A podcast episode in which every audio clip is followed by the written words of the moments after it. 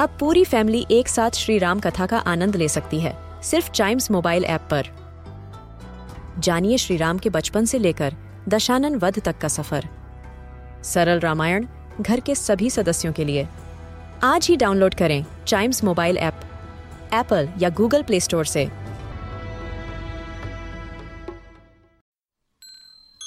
This is Chimes Radio, original podcast. Mughal बादशाह अकबर और उनके नवरत्न बीरबल के किस्से काफ़ी मशहूर हैं। आइए सुनते हैं उनका एक नया किस्सा।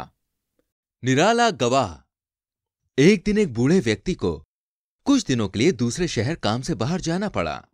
उसने अपने हज़ार सिक्के सुरक्षित रखने के लिए अपने पड़ोस में रहने वाले एक युवक को दिए। बाद में जब वो वापस लौटा तो उसने अपने पड़ोसी युवक से अपने सिक्के वापस मांगे।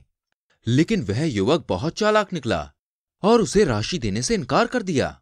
और ऊपर से कहने लगा आपने मुझे कुछ दिया ही नहीं था तो मैं आपको कौन से सिक्के वापस दूँ? अंत में उस बूढ़े व्यक्ति ने युवक के खिलाफ अदालत में शिकायत कर दी। हर बार की तरह बादशाह अकबर ने यह मामला भी सुलझाने के लिए बीरबल से कहा। बीरबल ने सारी बात को ध्यान से सुना। उसने उस युवक को बुलाया और उससे सिक्कों के बारे में पूछा और उसे शपथ लेने के लिए कहा। लेकिन वह युवक जितना भोला दिखता था उससे कहीं अधिक चालाक था। उसने शपथ लेते हुए कहा मैं शपथ लेता हूँ कि उस बूढ़े ने मुझे कोई सिक्के नहीं दिए थे। तब बीरबल को समझ आ गया कि मामला इतना सरल नहीं है जितना वो सोच रहा था। पर युवक के व्यवहार से किसी न किसी तरह बीरबल को लगा कि वो झूठ बोल रहा है। लेकिन इस बात को साबित करने के लिए बीरबल के पास कोई सबूत नहीं था। तो बीरबल ने बूढ़े व्यक्ति से पूछा आप कहते हैं कि आपने इस युवक को सिक्के दिए थे। लेकिन क्या आपके पास इस बात को साबित करने के लिए कोई सबूत है? बूढ़े व्यक्ति ने कहा, नहीं श्रीमान, कोई गवाह नहीं है। मैंने उसे आम के पेड़ के नीचे सिक्के दिए थे, और उस समय वहाँ उस पेड़ के अलावा कोई नहीं था। बीरबल ने फिर मुस्कुराते हुए कहा, फिर आप ये क्यों कह रहे हैं कि कोई गवाह नहीं है? क्या वो आम का पेड़ गवाह नहीं है? बूढ़े ने सोचा, शायद बीरबल मज़ाक कर रहे हैं। उसने बड़ी हैरानी के साथ उनकी ओर देखा। बीरबल ने फिर उस बूढ़े व्यक्ति से कहा, जाओ, उस पेड़ से कहो कि वो आकर तुम्हारी गवाही दे।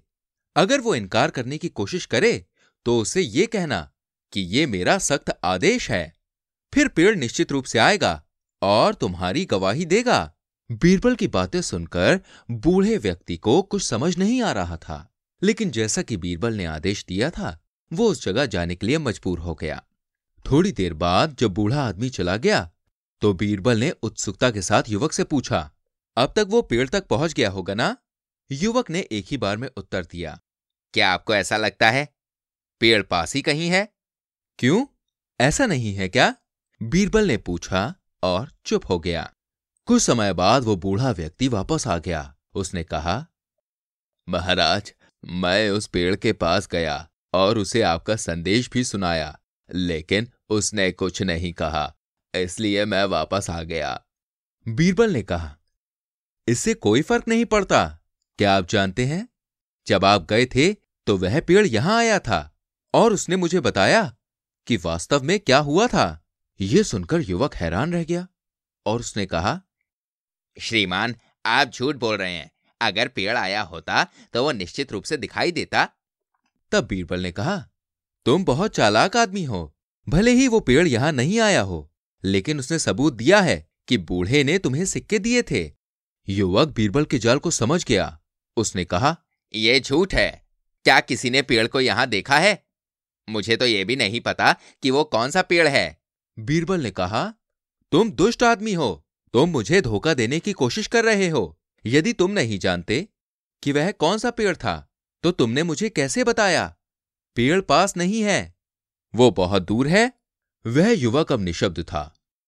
उसने अपना अपराध स्वीकार कर लिया।